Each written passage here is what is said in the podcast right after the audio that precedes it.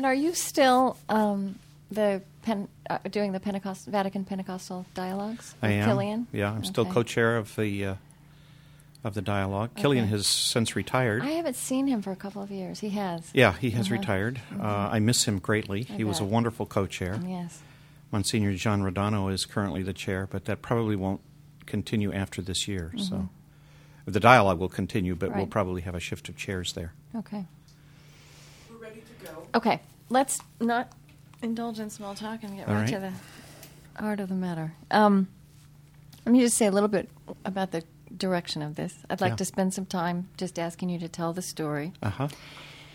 I'd like to talk about, um, you know, some of the larger theological and religious and spiritual themes in, Surely. in Azusa Street and, and the Pentecostal movement. Mhm. And, and I'd also like to spend some time at the end talking about, you know, what this means for today Mhm. and um, questions and hopes and fears Sure. that you have. Yeah. Okay. So, um, now I did. You told me this years ago, so I know it's a wonderful story. So, um, to, you know, I'd like, and I, I, um, I don't know if you've heard my program. It's on on Sunday have not. afternoons here, but it's on all over the country. So Okay. we're actually producing this show this week from Los Angeles, Wow. which is something we've never done before. So it will air on Sunday. Huh? It will start in Rochester, New York on Thursday afternoon. Wow. It will be in New York City three times on the weekend next weekend, in Washington twice, all over the country. It's in 150 cities and it ends in Atlanta on Wednesday night. Wow. So, um, uh, I don't know why I started telling you that. But anyway, so so we're very excited to be here.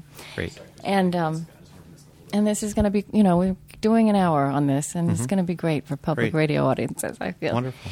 But I remember um, asking you ten years ago. Oh, this is how I started because all my interviews, from interviewing a physicist or you know a Buddhist leader, I Yeah. asked people to talk about the religious background of their childhood. Oh. And I know you have a great story. So, did, What's my great story? Well, tell, What do you remember from What? I Consider- remember is that your mother and your father were both Yes. weren't they both ordained? Yeah. Okay. So right. tell me. So and okay, where did you grow up?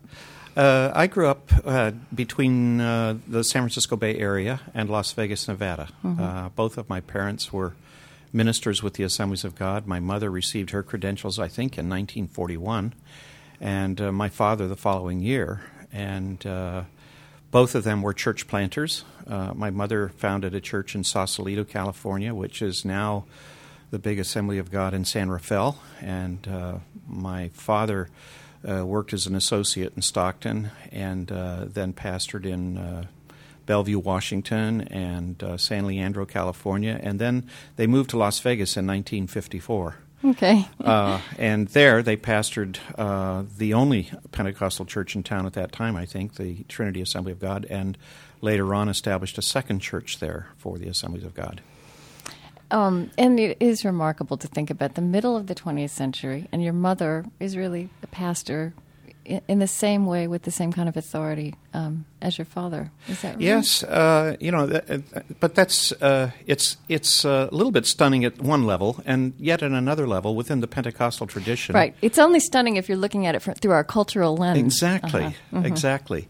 Uh, but certainly within the Pentecostal tradition, we have ordained or credentialed women right almost from the beginning.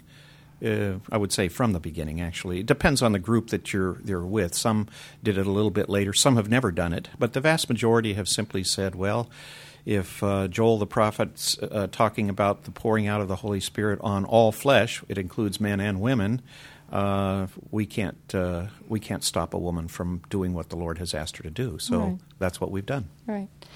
Um, do you remember when you first heard about Azusa Street and the Azusa Street revival? You know, I have vague uh, memories of uh, someone mentioning it when I might have been about six or seven years old. But where it really impacted me was when I went away to college. I think I was 17 at the time, and I settled in a church in San Jose, California, and there were uh, two or three people who had been to the Azusa Street Mission. And I remember them standing up and testifying in a church on a Sunday night or a Wednesday night, and, uh, and uh, tears billowing over, and, and it was really an emotional thing, and it really touched my heart in a way that. Uh, at that time, it grabbed me, but I didn't expect it to grab me for a lifetime. right. And when you first came to Pasadena, was it in 1970? That's correct. You have written that you also um, came to know and be in conversation with some of the original participants of That's, Azusa Street. that's also correct. Yes, Uh-huh. I probably met a dozen of them uh, or so uh, through the years. But in 1970, there were not a lot of them around, and I got to be friends with about four of them uh, Mm-hmm. fairly well.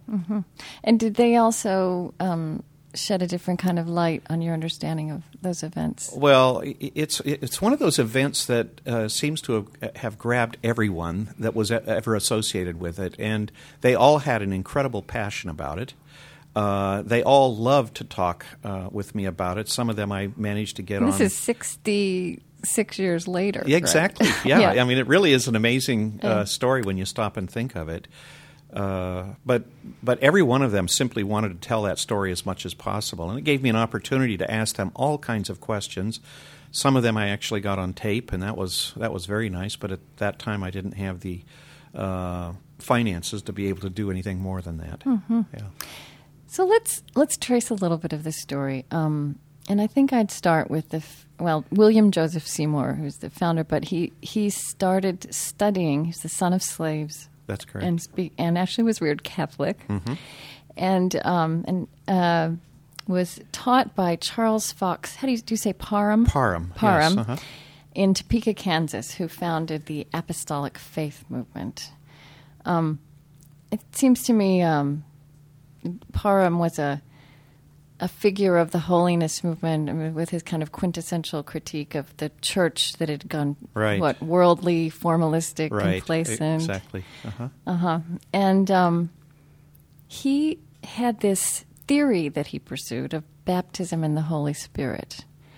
Um, wh- tell me what that was about. What grabbed his attention that then, you know, was passed on to William Seymour. Right. Uh, Charles Parham had been a Methodist, and uh, there were a lot of Methodists that were uh, concerned about the direction that the Methodist Church was going at that particular time. There, there was a, a move towards a very optimistic view of history, uh, a move toward what would become the liberalism of the of the 20th century.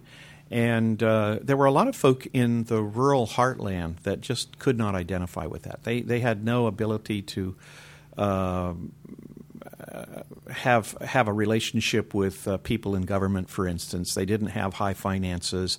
Uh, most of them were not uh, highly educated people. They were really kind of cut off from society. When you say an optimistic view of history, what's wrong with that? What was wrong with that well, for them? in one sense, there's nothing wrong with that. Mm-hmm. Uh, it- what- but but it was so op- it was it was absolutely the opposite of what a lot of people in the rural heartland were feeling at that time. Okay. There was a very pessimistic. it was contrary way. to their experience. Precisely. You know, they some of them were losing their farms. Their kids would go away to uh, the city to, to get jobs. They would go to colleges. They'd come home with these strange and foreign ideas. Uh, they just felt like they were losing control of, of where life was. And Okay. so, you know, in one sense, it produces the fundamentalist movement. In another sense, it produces the Pentecostal movement.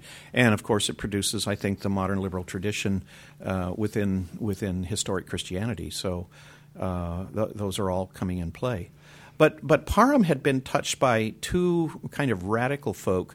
One of them, John Alexander Dowie, who had established a utopian community up in Zion, Illinois, and the other, Frank Sandford, who had established another community in Shiloh, Maine.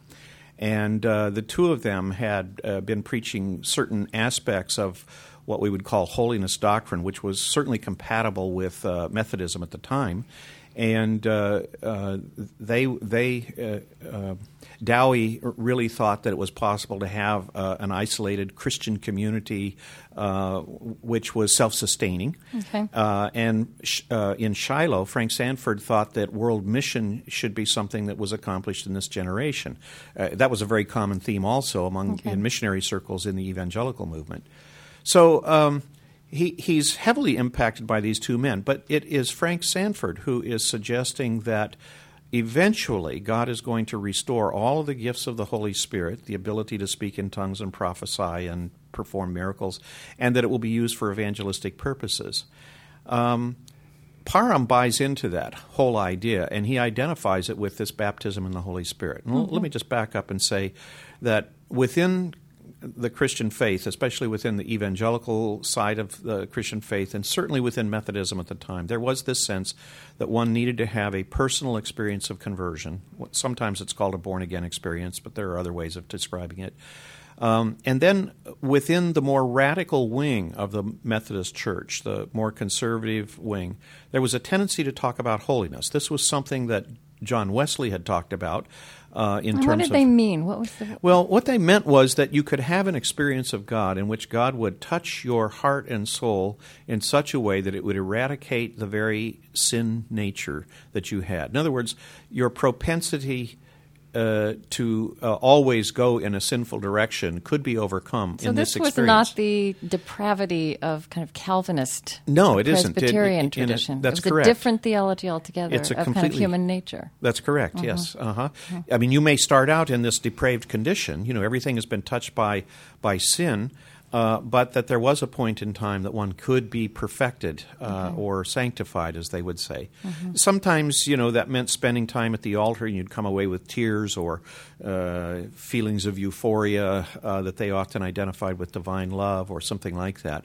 They expected um, that, that that would transform the way one lived, that that one would become a gentle soul, a humble soul, and and so forth, uh, giving evidence of what might be called the fruit of the spirit: love, joy, Peace. I was interested to see because we we think of Pentecostalism Mm-hmm. associated with the, uh, the the moment in Acts with the Right. tongues of fire and the speaking in tongues, but um, but Charles Parham was really focusing initially on this sweet. Uh, this important passage in 1 Corinthians Mm-hmm. 12 through 14 and I you know I just revisited that as I was thinking about meeting again and that's there's so much in there Yes. um, you know as you say it is um, diversities of activities Right. um, the word of wisdom, the word of knowledge, um, the fa- the gift of healing, Mm-hmm. um, the working of miracles, prophecy, discerning of spirits, speaking in tongues, interpretation of tongues, and then that passage goes on to, to give this pivotal image of the body of Christ, which has all different kinds of gifts and manifestations and functions. Right. And it goes into 1 Corinthians 13, which is about love Yeah, that's right. The guiding and the primacy of Mhm. love. So it's really a very large vision. Yes, it um, is. When that gifts of the Spirit contains Mm-hmm. a lot of big ideas. Yeah, that's correct, and that's really what uh, Charles Parham was uh, was was about. I mean, he there there was a whole there were a whole range of groups that developed in the 19th century uh, that uh, thought that because things were beginning to turn downward, they were they had this pessimistic view that the only way change was going to come would be with a return or a divine intervention of God and uh, he was very much committed to that uh, idea. And so, what happens is you you end up saying, well, if there are all these people out there, and God is going, or the Lord is going to return, uh, they're going to be caught with uh, without hope. And so, it's our job to get out there and and lead them into some kind of a salvation experience and so forth. We need power for that. Hmm. And that's what baptism in the Spirit was all about. Many of the holiness people who preach sanctification called that experience the baptism in the Holy Spirit. What Parham did was take it one step further and say, no, that isn't the baptism in the Holy Spirit. That is sanctification.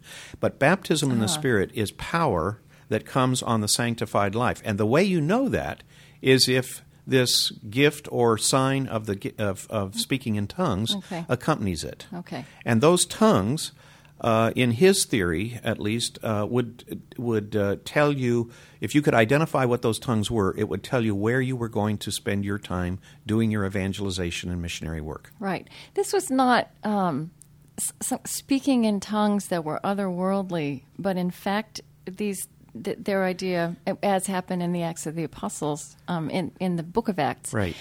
um, was about speaking actual languages, Human languages, that allowed you to connect with other cultures and share the good news. That's correct. Yeah. yeah.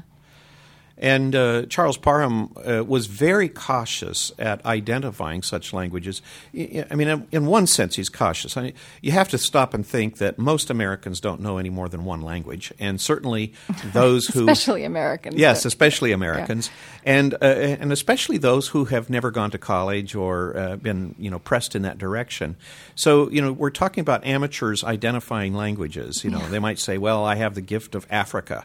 Well, what is that? You know, there are hundreds of uh, We were reading about one that- woman who believed that she had been given Hindustani and Yes. then went to India. Yeah. Right, exactly. and then in among that group, which where Charles Parham was teaching and William Seymour was in the group, then there's a woman named Agnes Ozman, who in fact is recorded as the first person to speak in tongues. Right. And is I don't know. I've, I've seen different dates for this, but I think uh, you cited as the last day of the first year of the 20th century, Yes, December that's correct. 31st, 1901. Right. And you know, what do we know about? Was that something that none of them had experienced before? The way she spoke in tongues. Yes, it was actually. Um, you know, and you know, I can look at it as a 21st century Pentecostal uh, historian, and I can I can ask questions about it that they couldn't ask. But certainly, they expected it that it was some kind of a language, and in fact, they identified it, if I remember correctly, as a as Chinese, um, some Chinese language, and and, and the Topeka, Kansas newspapers. Uh, carried that uh, uh, and actually uh, had quite a bit of coverage on that for the first few days. I think that you know this this notion of speaking in tongues is perhaps um, well at the time was most in both intriguing and frightening and Surely. strange to outsiders, and to this day, I would say. Right. Um, if people associate Pentecostalism with speaking in tongues, Mm-hmm. this is the most exotic and strange and frightening aspect of. it. I mean, okay, you grew up in the late 20th century Right. as a Pentecostal Assemblies of God, which is the major, one of the, I think, the largest denomination that grew out of Azusa Street. Yeah, that's right. If you're thinking about it globally, yes. Mm-hmm. And so it was speaking in tongues um, a routine part of, of your worship life or of what you understood to be um, religious life? Well, yes, I would say uh, it certainly was part of the of the larger package that uh, Pentecostals always urged people to go on and uh, engage God in such a way that God would touch them in this way. Uh, and so uh, the expectation was that if you're going to be a real Pentecostal, you must have this baptism in the Spirit. And if you're going to have that baptism in the Spirit, the way we know you are a real Pentecostal is if you speak in these other tongues. Uh, in one sense, I suppose it is exotic. Uh, it, it certainly is not something that modernity uh, and scientific method and so forth would look at that and say, well, you know, that's that's something that we can all work toward, or or uh, we can we can we can reproduce that scientifically in this, these sorts of ways. Uh, no, I think it, it's much more subjective than that in, at one level, and and yet uh, it's built out of a relationship that one has with God. And if you think about God as another person, in a sense, you know that that is that it is possible to have a personal relationship with that God. You're really talking about how does that uh, encounter with God affect you. And it seems to me that you can look at that psychologically, you can look at it anthropologically, you can look at it in a whole range of ways and say there are possible answers to that. And I think psychologists and and uh, anthropologists have done a lot of work on that in recent years, uh, and, uh, and and many of them come out with much more positive uh, assessment of it than than what was in the past. But what I would say is that it it is not it's not a learned behavior in one sense of the word, and it can, in a sense, it I suppose it could be understood as a learned behavior in that you are in the midst of a people. There is there is peer pressure, uh, th- those kinds of things. But so many of the testimonies come when people are by themselves. Oh. You know, I was washing dishes at the sink and I was just praising the? Lord, and all of a sudden I, I, I started to speak or sing out loud, and I couldn't understand what I was saying. And some of them would go on for hours doing that. Mm-hmm. Uh, so it, it's uh, it, it isn't it doesn't require a group. It Mm-hmm. simply requires an encounter with the divine. And uh, we would call that or look at that as a kind of transrational form of speech. In other words, it bypasses the mind. The person who is actually speaking in the tongue doesn't know what he or she is saying. Uh, but given the, the readings from 1 Corinthians 12 through 14 that you cited, uh, we understand it to be some form of language that is inspired by the Spirit that God understands. So it did it did evolve within the movement to be that kind of personal communion between the person who is speaking in tongues, receiving that gift, and it's kind of part of their relationship with, with God, as opposed necessarily to a potential relationship with another country. I mean, Um, Yes, I know it- there is that global part of It's a Pentecostalism both and. too. Yes, it's a both and. Yes, right. that's correct. Okay. Uh, yeah, and and I think th- that you talked about evolution there in terms of the process of understanding this. You know, you have to think about this for just for a minute. Uh, most churches at the time did not think that such things were even possible. In the anymore. early 20th century. earliest early mm-hmm. 20th century mm-hmm. did not think that such things were any longer possible. They would look at the book of Acts and they'd say, "Yes, it happened then. It happens no longer. It was necessary in the first generation, or it was necessary uh, during the lives of the apostles, or it was necessary before we had a, a canon of scripture, which would be second, third century." Uh, or it was necessary for some other period, but it was, it's not necessary for ours. We've grown past that. And so you have to think about this either symbolically uh, in the first century or literally in the first century, but no longer applicable. And uh, so for this to burst upon the scene is really surprising for many of them. And there's a great deal of consternation about that, uh, a considerable concern about uh, whether these people are actually doing something that's genuinely spiritual or whether it is some kind of fanaticism. And in fact, there's a pastor here in LA at the time who preaches and, and calls what's going on at the Azusa Street Mission um, a combination of African voodoo superstition and Caucasian insanity. Right. And this is part of the Caucasian insanity or the African voodoo superstition, whichever way you want to look at it. But you know, something that you bring out in your book that's very interesting is that um, there are these. There's the phenomenon of speaking in tongues, which is connected to you know dreams and visions. I mean, Yes. there's a lot that's going on that has kind of a mystical sensibility about it. And you point out that there are, are those images also in the Hebrew Bible, um, as well as in the New Testament, Right. and also in African spirituality. Surely. And a lot of the founders of this movement, and William Seymour himself, were African American. Right. And, uh, you know, that glossolalia, which is the, the technical term for speaking in tongues, also had some precedence in ancient Greece. So this, this is also part of human experience in a way. Yeah, I, I think that um, you know Pentecostals w- would like to theologize about this in keeping with Acts and First Corinthians, uh, but I think that Pentecostals also have to expand their vision and look at this as a human phenomenon as much as anything. Um, you know, one of the ways that I try to talk about it in, in my book is to is to think about it in terms of this encounter, in which uh, the closer we get, the more we have an inability to describe what it is that we're experiencing. In other words, we can start with ordinary language and say, well, you know, I was praying at such and such a time, or I was in this room, or I was sitting in this seat, or I was on the floor, or whatever it was. Uh, and then suddenly I find that most of these testimonies move to some kind of metaphor. You know, well, it was kind of like this, it was kind of like that, you know, uh, like I had a big pipe fitted to my head, and, and, and all of a sudden I felt this rush of hot oil, or I felt water bubbling up, or, you know, something like that. Uh, and then the next thing you know, they're speaking in a tongue, babbling, if you would, uh, incoherent to ordinary people sitting around them.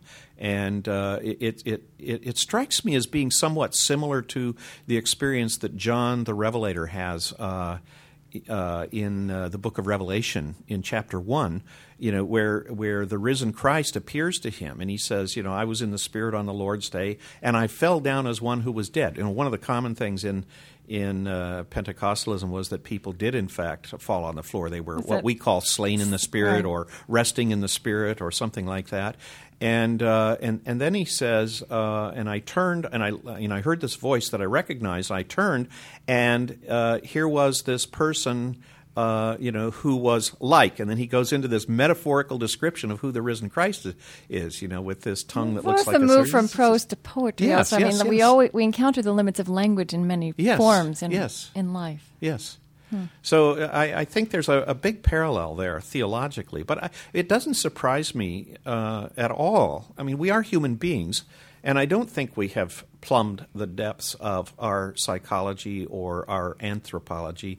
Uh, that in fact we're very complex, and uh, I'm not at all surprised that we can be touched in these in these sorts of ways, and that it could be looked at scientifically uh, as much as anything. Something quite remarkable about that gathering that began on Azusa Street in Mm-hmm. 1906 was how uh, incredibly diverse it was. I mean, that's kind of a cold, you know, Yes. modern word, but it was uh, a vast spectrum of hum- humanity in a time when African Americans and white people and I don't know prostitutes and community leaders and men and women.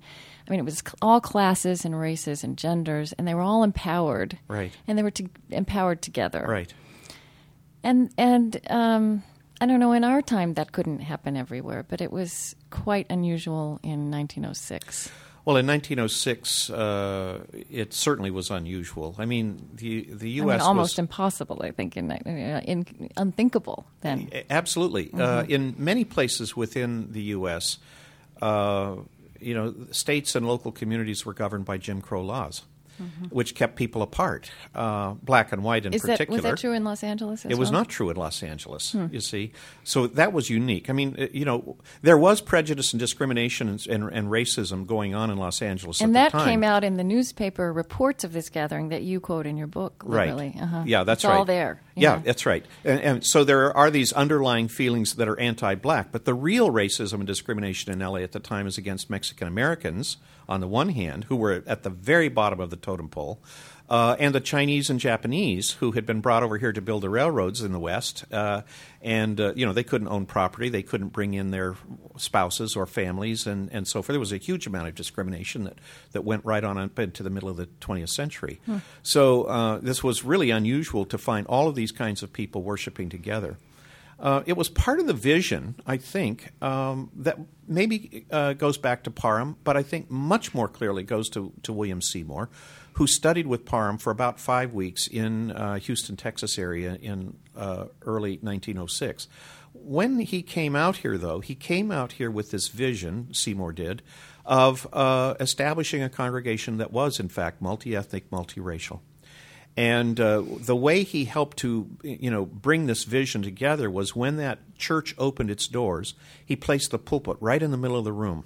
Hmm. Now that pulpit was not a formal pulpit like we would see in a in a mainstream church, but it was a couple of, of wooden boxes stacked on top of one another, and he actually would kneel down in there or sit there with his head inside the one box, you know, praying while everything was going on around him. In other words, the seats in the in the congregation were in a circle so that everybody had somebody to look at and it provided a real opportunity for conversation back and forth. One of the things that I find interesting is that uh, some of those conversations uh, got to be uh, quite uh, heated.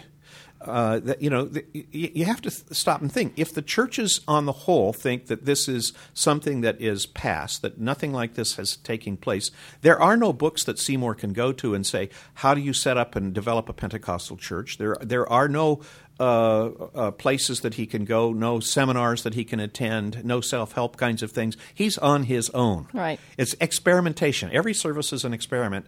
And what he has as his text is his Bible. And so he can expect those kinds of things to break in, but what those mean and how they're to be interpreted is really up for debate. I also think, you know, um, it's very, it, it, it, it sounds very appealing in a way to modern sensibilities, some of the way they promoted themselves. You know, this is not about building churches or right. building buildings, collecting ties. Someone said, "Oh, Los Angeles Record." Did they say no? You know, no collections taken, no bills uh, bills posted, no church or organization is in back of it. That's correct. It was uh, an it was driven by human beings searching for God, or exactly. as you say, with the just with the Bible and the pulpit. Right, exactly. Mm-hmm. Uh, it was unique, mm-hmm. and uh, I think it attracted people in part uh, because it was so unique, uh, but also because. Um, there were so many connections with various networks of people, uh, not only in the city but around the country. And uh, again, it was organic and it was human. It wasn't institutional. No, no, it was not institutional. There yeah. was no institution as such. Right. Uh, I think uh, Seymour saw himself as having a direct relationship with Charles Parham, but Parham was 1,500 miles away in Houston, Texas, and there was not another Pentecostal church between the two of them. Yeah. Uh, so here he is, very much on his own, and he's an African American. You know, they are very much a minority within the city of LA at the time. I think there were 238,000 people in LA, 5,400 of whom were African American. And the vast majority of African Americans in LA at that time are middle class or above. Uh, they're well educated. They're property owners. They're uh, involved in uh, uh government uh, positions. Uh, they're in the police department, the fire department. Schools are integrated. You don't. It's not the kind of LA that you think about today, which is what fifty percent Latino and and, and right, a lot of poor right, people. Right. but uh, yeah, so anyways, you did, you, you did describe it as body. Whether you had this description of LA Yeah. at the time, which raw, rugged body and eclectic, Yes. which I thought would still work in 2000. Yes, yes, it would in, in many respects. That's Yeah, true. yeah, yeah. uh-huh. But but it, it, it has to be seen as a boom town, you know, where, where Mm-hmm. things are just ready to take off, really starting to take off, and and they they are taking off because there's a great deal of optimism on the West Coast. I mean, we're opening up the Pacific Rim. The Long Beach uh, San Pedro port is really under construction already. Uh, it, they have just within the last two years have have had four transcontinental railroads uh, attach them to the rest of the nation. And in 1906, Henry Huntington finishes his streetcar system, the Pacific Electric System, which uh, connects everything in Los Angeles to all the outlying suburbs. So, you you know, for uh, 10 cents or so, you can go to Pasadena or Monrovia or Santa Ana or down to Long Beach or whatever. It's very inexpensive, and no house is further than three blocks from any streetcar. So, transportation is just an incredible gift, in a sense, to to these people who are coming. And these people are all in transition. LA is getting 3,000 people a month uh, into the city. Uh, and uh, And at a, that time, the whole population was what, a couple hundred thousand? 238,000. Yes. Yeah. And uh, so, you know, build the building industry, the de- the land development industry, uh, Huntington of course owns a lot of, of of beachfront property all along all the all the beach towns, Redondo Beach and so forth. He's he's out there developing that and sending his streetcars out so that people can get to it. Uh, it's it's really quite a quite a positive scene in a sense, but it makes possible then the expansion of this ministry right from the start. I see. So within days of the time that they begin, they're holding meetings on Monday mornings with leaders within this congregation saying, where do we go next? Who do we send? Uh, how many people do we need to get this started? And so forth. And as you, as you look at the end of each one of these streetcar lines, another church springs up within three to five months. So the height of this revival, the real the real core of the revival happened over three years. And Yes. I think you say sometimes on, on a Sunday there could be fifteen hundred people there. As many as right? 1,500. And which is again a lot of people in nineteen oh six. When you talk about what happened there, Mm-hmm. you know, and I, I'm curious about, you know, within your church or within your family, you know, Mm-hmm. how would you tell your children how you understand what happened there?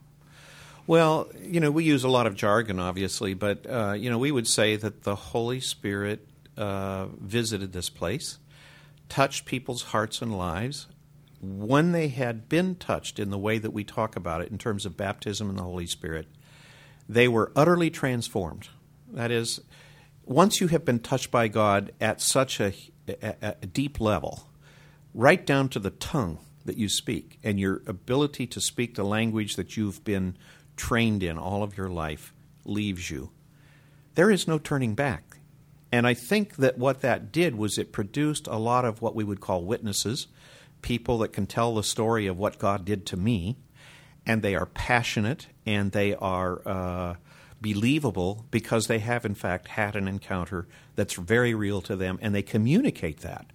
The way we would look at it is it's consistent not only with Acts chapter 2, where the Spirit is poured out, but also with Jesus' expectation in Acts chapter 1, verse 8, that if you go to Jerusalem, you wait for this power or this promise of the Father, uh, then you will be my witnesses in Judea, uh, Jerusalem, Judea, Samaria, and to the uttermost parts of the world. So we see that as a consistent kind of compelling uh, experience uh, that makes it possible for people uh, to live differently, uh, empowered to do things that they couldn't on their own do, uh, which was, uh, I suppose, to exercise faith in the ability. For, I mean, many of these people left Los Angeles with a one way ticket.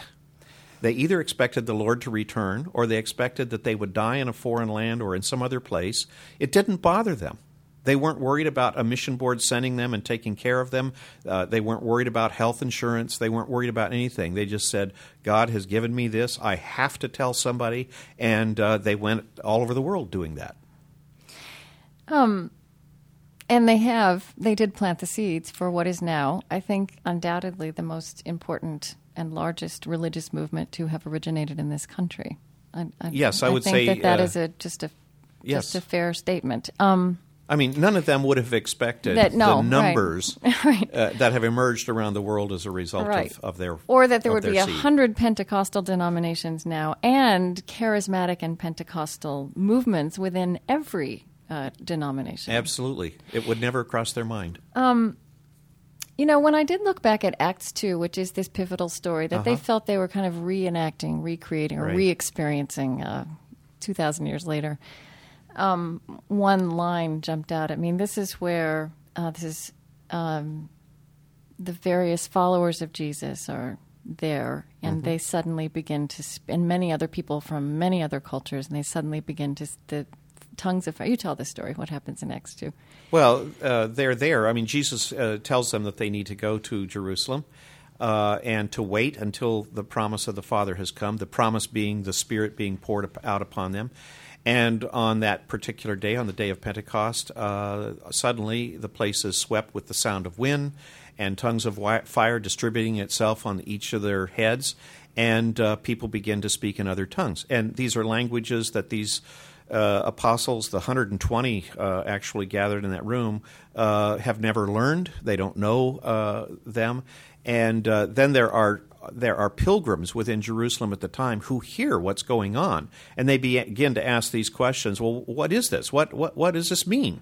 Uh, here we have this uneducated person from up here in northern Galilee speaking a language that how in the world did he figure that out, and so Right. forth. And yet God is is uh, you know working with their hearts, helping them, uh, giving the, the opportunity.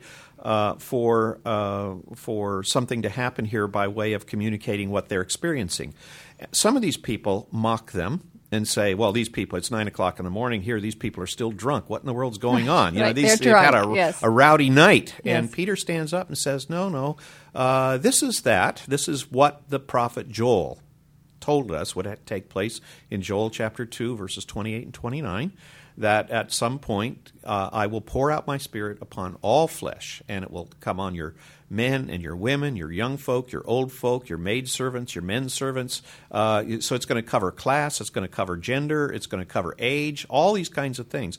And these people are speaking in tongues as a result, as a clear evidence that this is in fact taking place.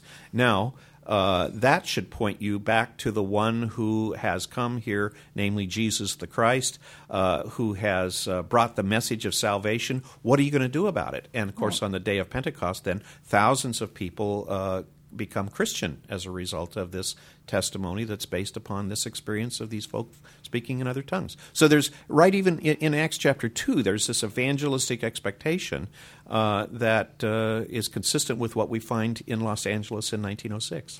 And, you know, here's the sentence that jumped out at me from looking at Acts 2, thinking about the Azusa Street revival, the centennial today, and knowing that this has become a movement that has reached every corner of Right. the globe. And this line, some of the people who were there in that story in Acts 2 um, from other places, and it, someone exclaimed, We hear them speaking in our own tongues the wonderful words of God. and, uh, The wonderful works of God. the yes. wonderful works of God. Yes, uh-huh. Okay, in our own tongue. our own and tongues. now Yeah. um, Pentecostal Christians are everywhere, Right. speaking every tongue. Um, let me just. I want to. I want to look at what time we've gotten. To make sure. Okay, look, uh, you have. Um, I mean, I can. You know, I can give these statistics. They're just incredible, and also how it's not just Pentecostal denominations, Right. but in Africa, it's so many of the, the mainline Christian denominations. I think this is what I want to talk about now. You have spent a lot of your schol- life of scholarship and your passion also reconnecting Pentecostal Christians up with the rest of the history of the church. uh-huh. They're kind of the fam- their family tree. They are. Uh-huh. And I'd like for you to talk about that, about where this movement fits in what you understand as Surely. the large sweep of Christian history. Right. Yeah, where does this where does this come down? What what what are the yeah? Talk about the family tree, Okay. the branches of the where Surely. you see this coming in. Yeah, uh, if you think about Christianity, I mean, you really are talking about two major streams of Christianity. There's an Eastern stream and a Western stream. Really, for the first millennium of the Christian existence, uh, there was essentially one church. Now, that didn't mean that everybody was exactly the same in every location. There were differences based upon regional experiences and histories and so forth, and language and, and so forth. But there was a common church with a common table, if you would, uh, where the Eucharist was celebrated and everybody was recognized uh, ac- across the world uh, that was uh, uh, was in communion with, uh, say, the Bishop of Rome. Okay, in the 11th century, there was a major split east and west, and the the East became what we know as Orthodox today, and that, of course, has varieties of families. I think 26 of them. Uh, and then in the West, uh, things became what we know as Roman uh, and Catholic.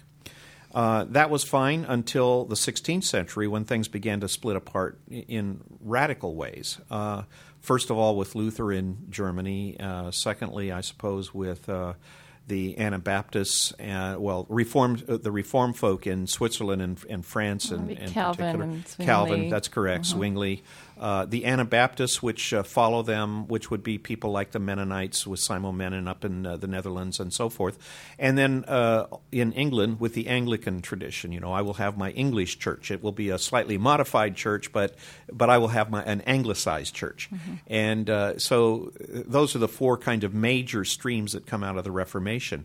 Those, of course, all splinter in a variety of ways, and Pentecostalism can trace its movement from Catholicism through Anglicanism to the Methodist movement, and and uh, you know John Wesley, who was the founder of Methodism, was always an Anglican. He died he, ex- he, understanding himself to be an Anglican, yes, exactly. even though he started Methodism. Exactly, mm-hmm. and uh, Methodism, of course, was named for a variety of methods that he developed along with a group of his friends. Uh, that uh, talked about how to live the spiritual life, you know, and and uh, when Methodism came to the United States, then it further uh, uh, uh fragmented. Uh, you, you have now the United Methodist Church, which is the kind of historic mainline that comes out of that. But you also have a whole range of denominations that might be associated with what we call the Wesleyan Holiness movement. Mm-hmm. That was really developed out of the more conservative side of Methodism um, especially camp meeting associations and mm-hmm. so forth. That, that, was very popular on the frontier. As, as the frontier moved west, yeah. you had all of these holiness groups emerging. It's something that I that I think is so distinctive about the holiness movements that we don't necessarily have a cultural appreciation of is the strong emphasis on social justice. That the Seneca Falls meeting yes. about women's suffrage was held in a holiness church. Absolutely. That these were the original abolitionists. Yes, yes. And that the Salvation Army is in fact a wing or an expression of the holiness movement. That's correct. Mm-hmm. Yes. Yeah, I, I, think we should be very proud of, of what the holiness uh, movement has uh, produced in the United States, but around the world as well. I mean, as you say, the Salvation Army, of course, had its uh, its origins in Britain, uh, but you know, we've they've gone everywhere. Mm-hmm, uh, mm-hmm. Uh, they probably haven't had as much success. They certainly haven't called it as much attention to themselves as Pentecostals have, who are their well, in uh, some offspring. ways, the, Pente- the holiness movement itself, I guess, now is relatively small. The kind it of is. formal expression of it, um, but Pentecostalism has kind of carried some of its seeds forward in a big way. I guess. A lot of its seeds, in, uh-huh. in many respects. Uh-huh. Yes, uh, I don't think that Pentecostals in the United States have done as good a job as the holiness movement did on the social justice issue.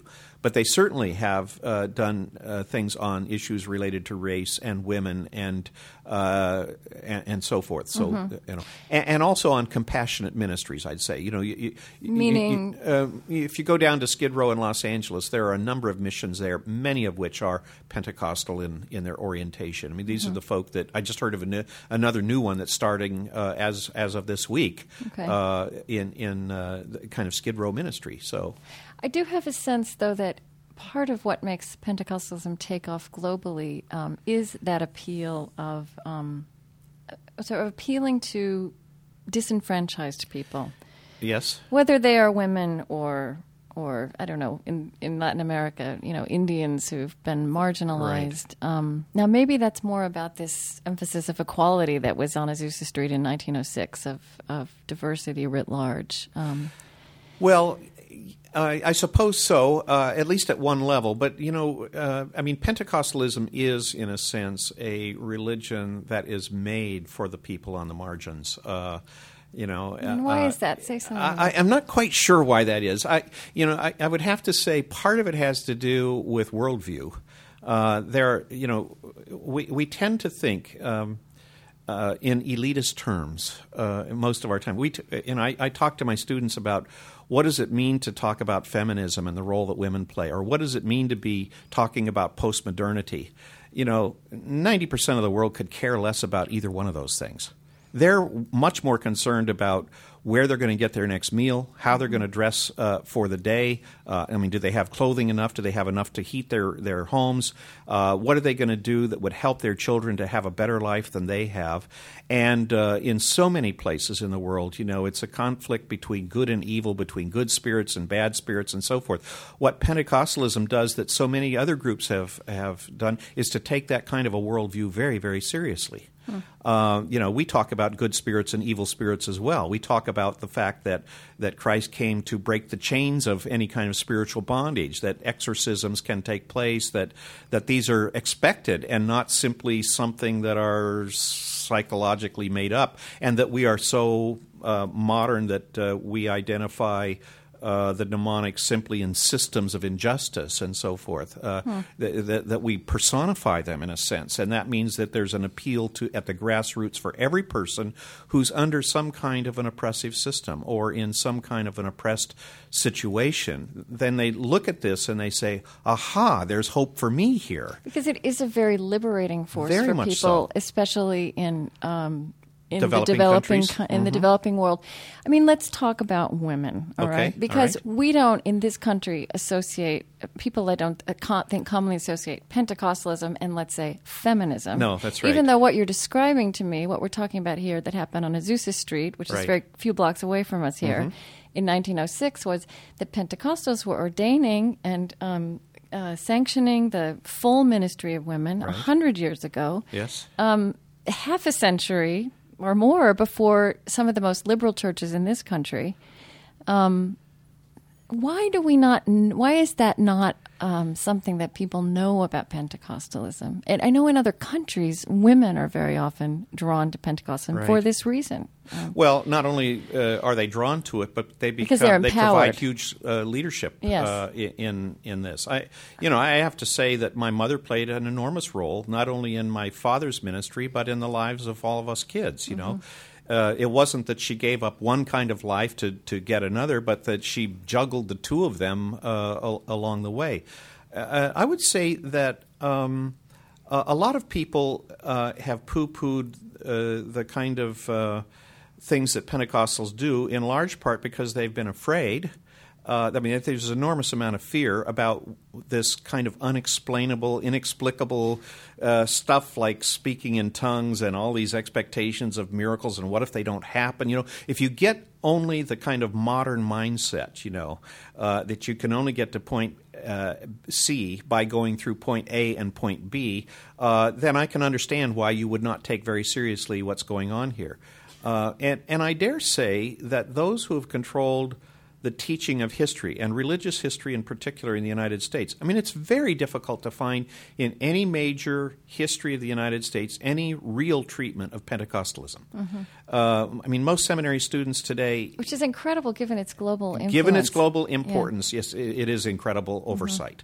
Uh, and my hope with this book is to, to help to try to change the idea of, of how that is being taught in our schools. But is, for example, this empowerment of women within Pentecostalism, um, is that as much a part of the movement now in this country as it was 100 years ago? You know, it's and a- if not, why not? It's a good question. Uh, it's a real mix of things right now, and it, it, it frankly quite it worries me quite a bit. Um, you know, I think the feminist movement did a great deal of good, not only for the nation as a whole, but for mainstream historic churches in particular, because it did, in fact, provide them with the opportunities, equal opportunity in the pulpit. Okay, uh, we had that already. But what happens is that uh, the feminist movement, I think, has identified too broadly with a variety of other movements that Pentecostals cannot identify with. Okay. Uh, you know. Uh, uh, you know, personal uh, rights. You know, uh, the abortion issue, uh, uh, the gay issue, all of those kinds of things kind of got identified in uh, relationship to the uh, feminist movement in ways that Pentecostals had very difficult time uh, looking at. So there are now some people within the Pentecostal tradition who say we shouldn't be doing this because it identifies us with the feminist movement, the modern feminist movement, instead of looking at their roots and saying, "Wait a minute, we got this from the Bible, and we can still be who we are, and we can we can have real feminists within the Pentecostal tradition, which." Uh, it shouldn't be necessary if they're equal in, in every aspect. There should be no necessity to, you know, in a sense, lift up women here because uh, they founded denominations. Look at Aimee Semple McPherson as a great example. Right, right, 1920s. Uh, yes, exactly. Uh-huh. And uh, Florence Crawford in 1907, 1908 uh, establishes the Apostolic Faith Mission in Portland, Oregon, and so forth. So we, you know, we have this history but we don't know our history well enough. We are very ahistorical. If you, if you, we're constantly looking toward the future. also makes you very American. I suppose. Yes, it does. No and it's question. American religion invented in America after Yeah. all. I want to come back, and I think this is related to um, your description of the history of Christianity, and Uh-huh. that, that there were in fact three streams of the Reformation, and that Pentecostals came yeah. out of the yeah, but right, uh, but not it wasn't just a it wasn't just you know Luther versus Catholicism, No, no, right? no. And that Pentecostals actually came out of that Anglican tradition. That's correct. Uh-huh. And um, I'm sure that you're aware of this. I'm very aware in media in this country that uh, the words Pentecostal, evangelical, and fundamental are often interchanged. Yes, yes.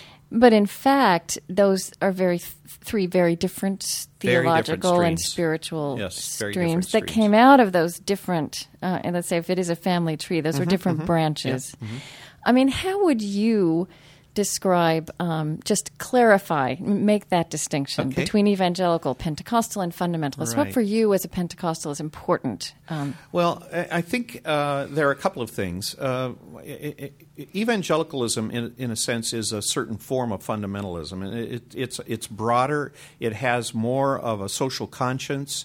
Uh, it's much more at home accepting uh, uh, evidence coming from social scientific studies and so forth. So, and it feels quite comfortable. I, I would say, in a sense, it's it's the nice side of.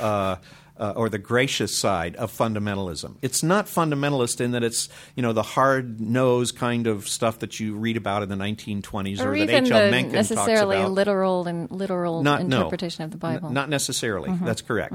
But so if you if you really go back to two strands, that is one being fundamentalist and one being Pentecostal, the fundamentalists tend to be much more rationalistic. They tend to have formed uh, from more reformed traditions, not completely uh, or or totally from uh, the Presbyterian and Reformed kinds of traditions, but they have been heavily influenced by that.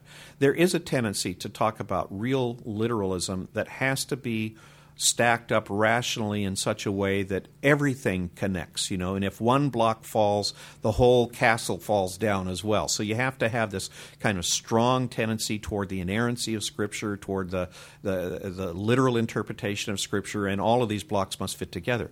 With Pentecostals, there's much more flexibility. They, they really reflect kind of the Wesleyan side of things, where rationality is not the end to, to, to beat all. Uh, uh, we, we have a certain tendency to think that rationality is not necessarily good. Uh, and in fact, I, I, I can't tell you how many sermons I've sat through where people know I have a PhD and they can look down there and they will talk about uh, the fact that you can't trust seminaries and you can't trust universities and, and so forth because they're ungodly or they teach ungodly ideas. And I kind of squirm and I groan and I say, well, that's not the whole story either, you know, because Well, I'm a good Pentecostal right. and I'm educated. And that's kind See of I- an anti-intellectual frontier mentality. It is a- a frontier And My mentality. understanding is Uh-huh. that as Pentecostalism has grown, Uh-huh. um, it is developing an intellectual tradition. It I mean, it's developing a sense of history. You're a big part of that. Yes. What does that mean? How will that change what Pentecostalism is and what influence it has as Well- we move forward? You know, there's there are some estimates there will be a, one billion Pentecostals in the world by 2025. And it's quite possible, I suppose. So I, how will they will they be different? Uh, you know, every group goes through what some church growth experts have talked about as a, a process of what they call redemption and lift. Uh, what that means is that when they make the transition and they're converted to this idea, there are certain things that change in lifestyle, cer- certain things that change in expectations. One of them is they usually get a little bit more money. uh, you know, they stop uh, womanizing or smoking or drinking or you know, spending, gambling, and doing all those kinds of things. They save their money. They start giving to causes. Uh, they they they can add a room onto their house. They can send their kids to college and so forth. Part of that means then that we're upwardly mobile. That the class is changing from lower uh, or blue collar. Not, maybe not necessarily so much on the margins. And so yes, the it, it's moving Okay. more into the mainstream, Mm-hmm. uh, and as a result, expectations change. Uh, uh, people are becoming more educated. Uh, I, I dare say that in my local congregation, I mean, we have uh, we have attorneys, we have educators, we have uh, medical doctors, and so forth. Where uh, my pastor uh, has a college education, and uh, he's very well uh, self-taught, uh, but but uh, but the people surpass him in, in terms of their educational uh, standards. But we have established in the last uh, 25 years uh, seminaries in the Church of God in Christ, the Assemblies of God, the Church of God, uh, which means we're now moving into graduate education, and that's going to change things. I don't care how you cut it's just it. like it's kind of like the evolution of the Bap- the Anabaptists Yes, yes. who were radicals, Right. And uh, but moved more into mainstream. And I know that you were the uh, co-chair of the International Vatican Pentecostal Dialogues. Right. I remember speaking with the um, former Roman Catholic co-chair of those dialogues, Father and Kilian he told me. Kilian Mhm. McDonnell, Father Kilian McDonnell. Told me that when they first started, was that in the 1960s? it was uh, 72. 72, um, there were no Pentecost. They they could hardly find Pentecostals with scholarly credentials. Exactly. and that now they're coming from Harvard and the best universities in Right. Peru and England and uh, Asia and. Uh, That's correct. We just had a meeting of the Society for Pentecostal Studies. You know, I mean, Right. we, that was founded in 1970, uh, and it, I remember joining it in about 1975 or so. And you know, the meetings we, you might have 25 people there, and it was really a stretch to think that most of them were scholars. Uh, we had a meeting about a month ago in Pasadena. We had 350 people there. It just scratches the surface of, of the kind of scholarship, the level, and, and the numbers that are involved in that these days. Um, I want to ask you maybe just two more questions Surely. quickly. How do you? Um, let's see. Okay, so, but as you say, you know, theologically and in the in the in this on the spectrum of of Christian tradition and theology, Pentecostalism values experience Mm-hmm. and the the individual believer's direct experience and communion with God, which may which may veer from doctrine. I mean, that experience trumps right. Trumps. Uh, Uh, well, I, I wouldn't say that we want to talk about experiences being irrational. And, No, and, no. And certainly doctrine is based in rationality. But, uh, Mm-hmm.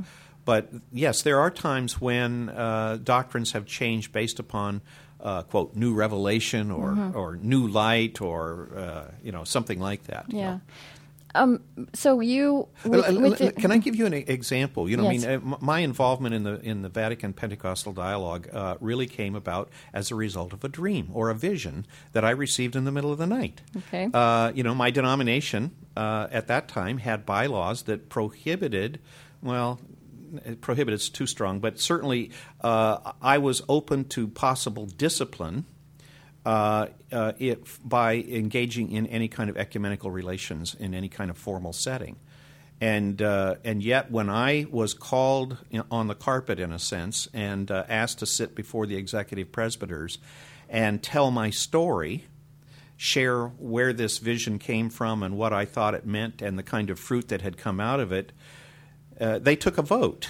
Uh, uh, and uh, that vote sustained the ministry that I'm involved in, even though the bylaws basically said you shouldn't be doing these kinds and of things. And what was that dream and that calling? What was you felt called to do? Why was it important? Uh, Well, at that particular time, I had been uh, uh, elected president of the Society for Pentecostal Studies. It was in 1982.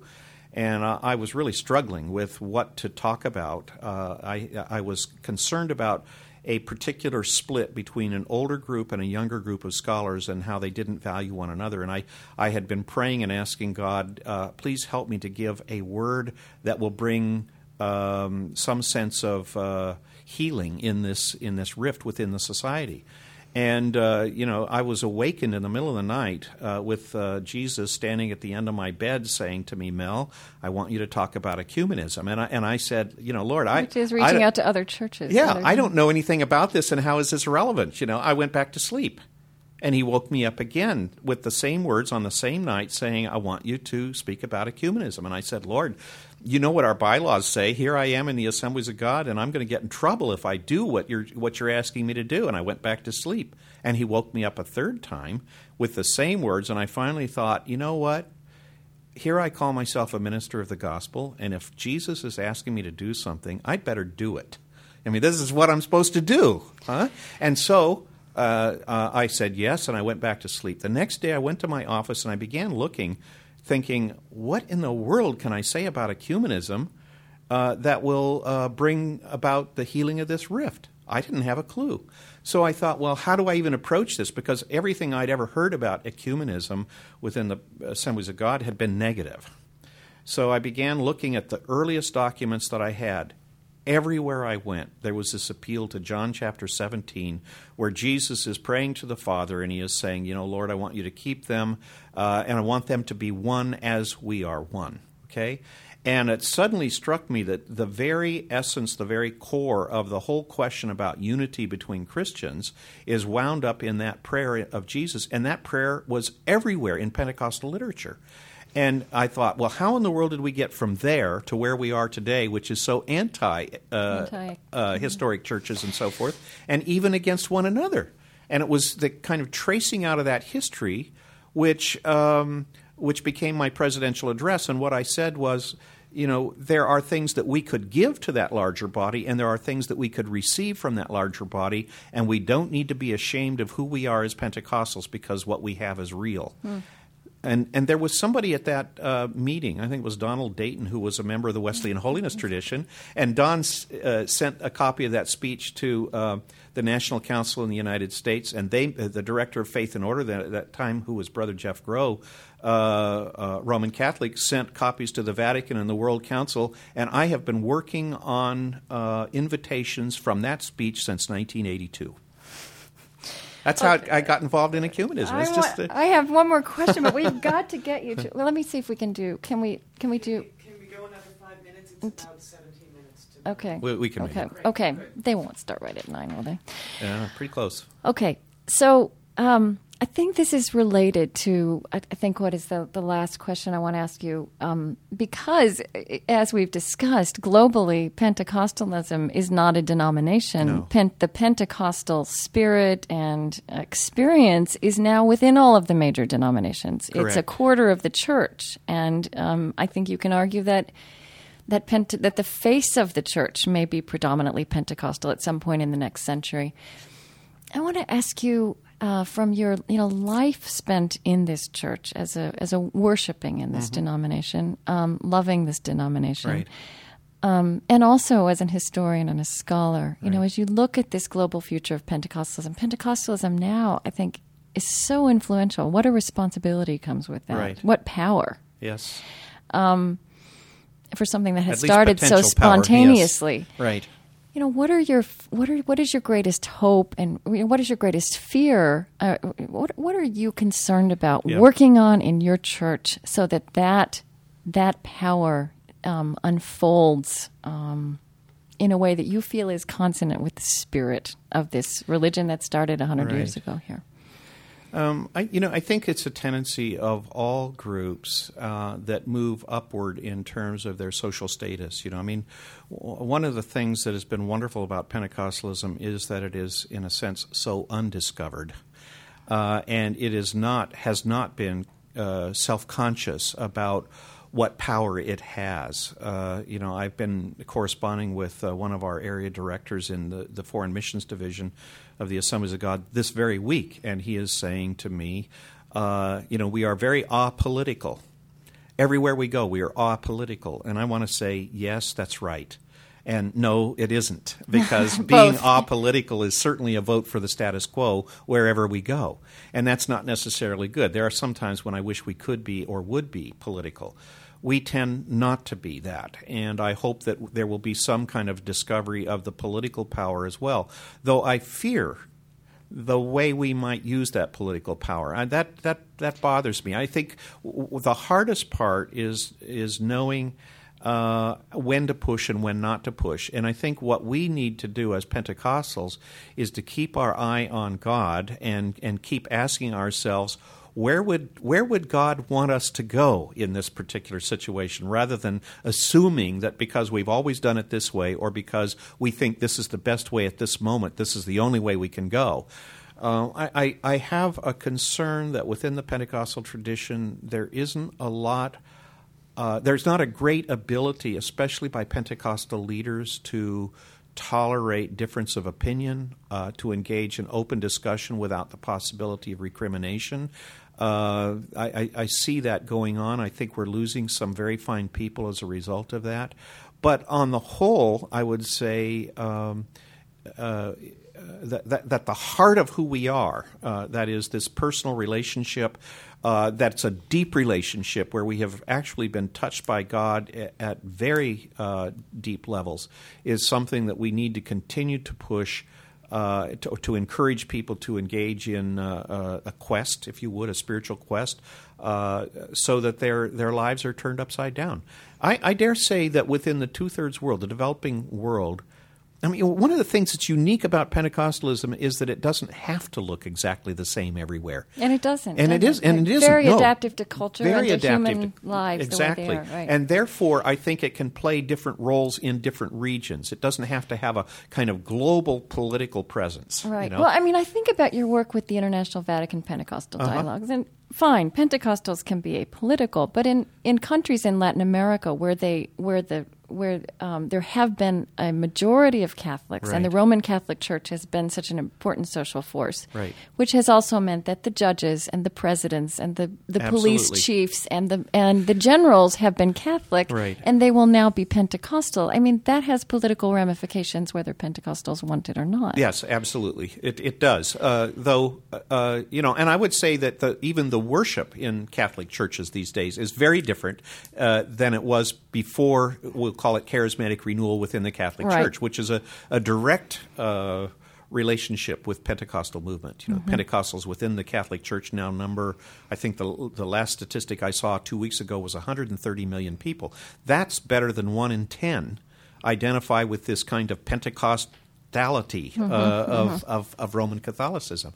Um, I, I dare say that in some places, for instance, in Brazil, you have a number of Pentecostals who are now running for political office, quite a number, and uh, that that makes me nervous in a sense. As long as they are not responsible for the government, if they get you know caught up in some kind of a corrupt government, there goes the whole uh, witness, or potentially so. So I, I mean, I, I think that they What's really the, need to be very spiritual, the theological task then for people like you and places like Fuller Seminary where you work, which is really a training ground for a lot of global leaders. Well, I think uh, my job is to help people understand where they come from and why it is that it's important for them to be in touch with their roots because their roots will help to direct the future in, in where they're going. And those roots are rich and they are broad and they are inclusive and uh, you know they, they engage people at all different kinds of levels there is this social conscience that's present there and i think it's a matter of uh, helping them to understand and, and tap into that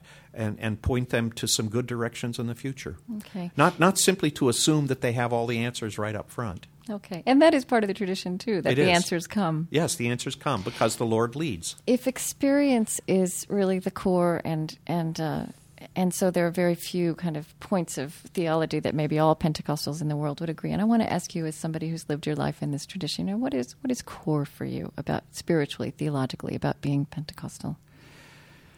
Uh, you know there are there, there are there are some very distinctive kinds of teachings that we have, but it seems to me that bottom line, uh, we trust in a God who is a living God, who is a powerful God, who can do anything God wishes to do. We've never said he can't do this, he won't do this, uh, he closed the door on that, or whatever. We simply say, expect the impossible.